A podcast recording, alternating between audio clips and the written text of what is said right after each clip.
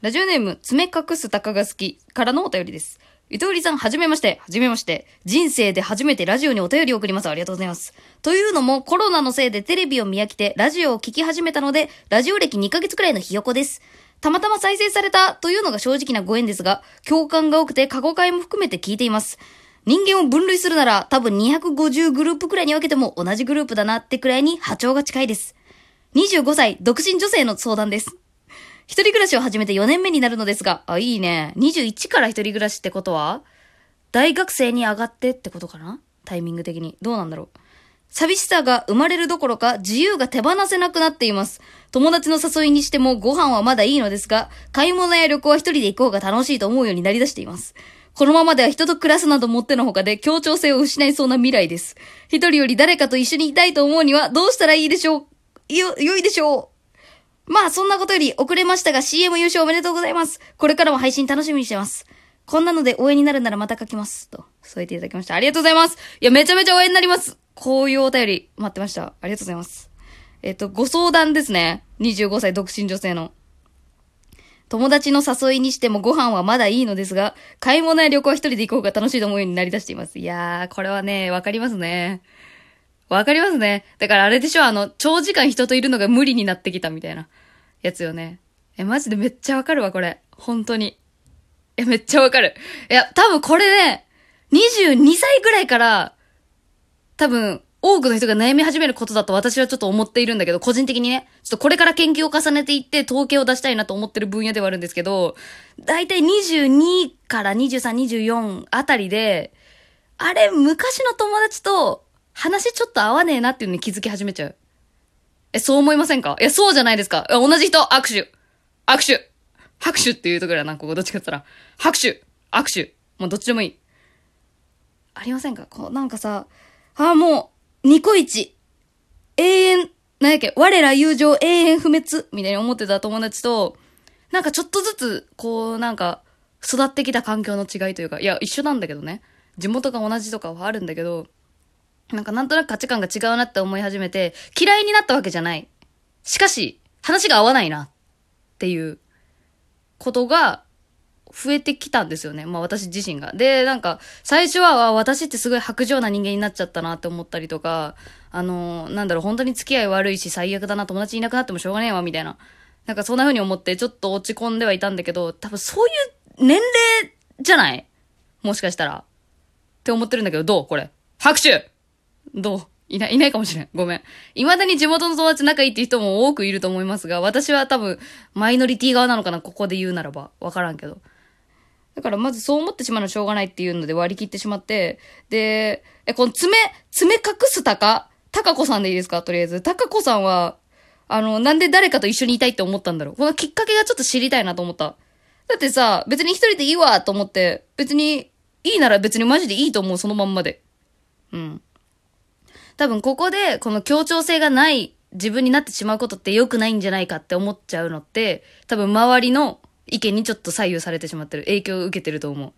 やっぱりこう、世間に出ると、パートナーがいることが正義になってたりとか、その協調性があることが良しとされてるけど、別に、一人で自分で生活してる分には協調性なくても全然大丈夫だし、ね。なんかその正しさを押し付けられたがゆえに、誰かといないといけないんじゃないかなって思ってしまってるのであれば、別に一人でいいなら一人でいいと思うんだよね。まあそれでも、このままではいけないっていう風に自分で思ってるのであれば、それはある意味こう、身の危険に迫る課題なので、ちょっとここは真剣に考えよう、本当に。結構深い、深いとこに行くと思うよ、これは。と思って、私は結構いろいろ考えたんですよ。そう、ノートに書いたわ。まず、この誰かといることに対するメリットが感じられないから、今、一人なんだと思うんですよ。で、ここで挙げました。誰かといるメリット。私が思うに。まず、え感情の共有ができる。例えばお店に行った時、雑貨屋さんに行った時、うわ、見てこれ面白いみたいなのとか、すぐ共有できる誰かといると。っていうのが一点。もう一つ、助け合い。これはマジであの、あれですよ。地震、津波、火事などの災害の時に助け合えるっていう、マジでこれはに、なんだろう、これはマジでメリットだと思う。本当に誰かといるっていう。うん。あと私が一番思うのはね、あの、宗教勧誘の、あの、ピンポンが鳴った時、誰かといたいって思う。怖いもん。誰かいんと怖いってなると思う。一人暮らしでもそれ、これは怖くない？なんか、ピンポンってされるの。とか。あとは、あの、価値観の違いが、まあ、さっきは嫌、嫌だよね、嫌になってくるよねっていう話したけど、価値観が違って面白いなって感じる人といれば、これマジでメリットだと思う。誰かといるっていう。やっぱ自分だけの世界に入っていくと自分の中だけの常識ができてしまって、こう、やっぱね、あの、なんだろうな、こう、どんどん年を重ねていくにつれてさ、自分の常識をね、覆せなくなってくると思うのよ、本当に。あの、嫌な言葉で老害っていう言葉あるけど、自分が老害になってしまうんじゃないかっていう恐れがあるのね、私は自分の中で。す、すぐ怒ったりするから、店員さんとかに。心の中でね。老害になってしまうんじゃないかっていう恐れがあるんだけど、ここでやっぱ自分と真逆の考え方を持ってる人と過ごすことによって、割と寛容になれるんじゃないかなと、思う。思うわけよ。はい。っていうのがメリットですかね。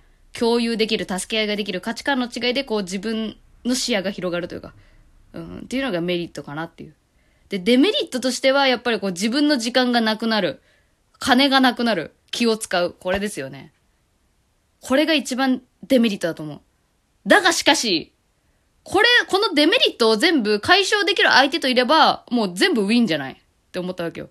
だから自分の時間を尊重してくれる相手と過ごす、あの、金がなくなるに関しては私が貧乏だからこういう、あの、て、あ、なんていうの？項目が出ただけなんだけどさ、まあ、金が使わなくても楽しめる相手と過ごすとか、あと気使わなくていい。もう、もうこれやな。で、まあ、こういう人と、みんな出会いたいよ、そりゃ。みんな出会いたいわ。うん。まあでも、なんでしょうね。なんか行動を起こす原動力が、寂しさを紛らわすためとかだと、割と本当ネガティブな人が寄りやすいなって私は思ってて、そう。だから寂しさを紛らわすために誰か人肌恋しいってなると大体セフレやん。なんかイメージ。イメージだけど。セフレができちゃうやん。まあ別にセフレが悪いとは言わんけど。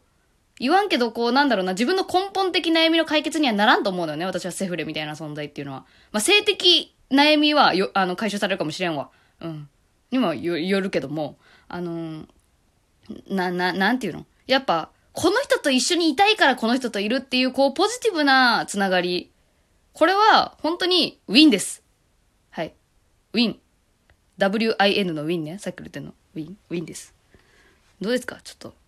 自分なりにちょっと整理をしてみたんですけど、でもこれやっぱね、誰か人に言われて、相手がいるっていうのはいいよとか、友達と遊ぶって楽しいよとか、他の人に言われても、多分、あ、そうですかってなるだけだと思うんだよね、これ。私と、私と同じジャンルの人間ってことでしょ？高子さんは。言うたら多分ね、他の人にね、何か言われても多分動かんと思うわ。自分で感じない限り。だから、なんか自分が寂しくなる環境に一回身を置いてみるっていうのは一番いいかもしれん。うん。私はね、あのね、熊本にあるね、動物園、名前忘れちゃったな。あの、志村動物園のパン君とジェームスがいるっていう動物園があるんですけど、そこに一人で行った時、マジで寂しくなった。それまでずっと一人旅やってたのに、そこで初めて、ああ、誰もいないって寂しいって思ってさ、周りに家族連れがいる中に、こう、ヤギの触れ合いコーナーで、キャッキャしてる小さい男の子を見る父親がいたりとか、あと、パン君が登場するときでみんなキャーってなるんだけど、私一人ぼっちやから、こうなんか、キャーって言えず、こう一人でデジイチを構えるという、こう、ちょっと寂しかった、やっぱ。動物園一人は、結構マジで、マジで一回行ってみてほしい。これでも大丈夫だったらもう、もう大の動物好きやな。ほんと。私やっぱこうなんかにわかというかミーハー心でパン君とジェームスがいる動物園に行く私っていうのが手に入れたくて行ったから、ものすごく寂しくなった。うん。一回動物園とか、水族館とか、水族館も一回一人行ったことあるわ、私。江ノ島水族館行ったことあるんだけど、マジで寂しかったわ、あれも。なんかでっかいタラバガニみたいなさ、足がクソでかい、なんかカニがいて、うわ、気持ち悪って思ったんやけど、もう誰とも共有できんくて寂しかった覚えあるからね。一回、一回だけ行ってみたら。うん。それに行っても寂しさを感じないのであれば、もうそれマジで才能だから、もうとことん自分が寂しさを感じるとはどのようなシチュエーションなのかっていうのを探る旅に出たらいいと思う。で、ゆくゆくはこう、なんかエッセイ本を出版して、あの、金儲けてほしいわ。金儲けの話になっちゃった。いや、本当これは全部ね、逆手にとって自分の才能に活かすべき案件ですよ。素晴らしいと思う。誰といても寂しくない。無敵やん言うたら。今、スター状態ですよ。本当に。これね、多分ね、シンプルに言うと、こう、悩みの、悩みがないことが悩みっていう謎の悩みあるじゃないですか。あれと似たようなところが多分あると思う。寂しくなくて不安みたいな。全く寂しさを感じない自分に不安を感じていますっていう。感じる必要ないよっていうね。でもこれやっぱ本当に人に言われて、ああ、そうですかって納得できないとこだと思うんで、なんか自分自身で、多分いつも家の中でね、完結しちゃってるからね、急に観光地に行ってみてほしいです。おすすめです。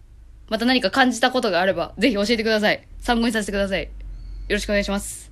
えー、高子さん、ありがとうございました。またぜひお待ちしております。では、バイバーイ。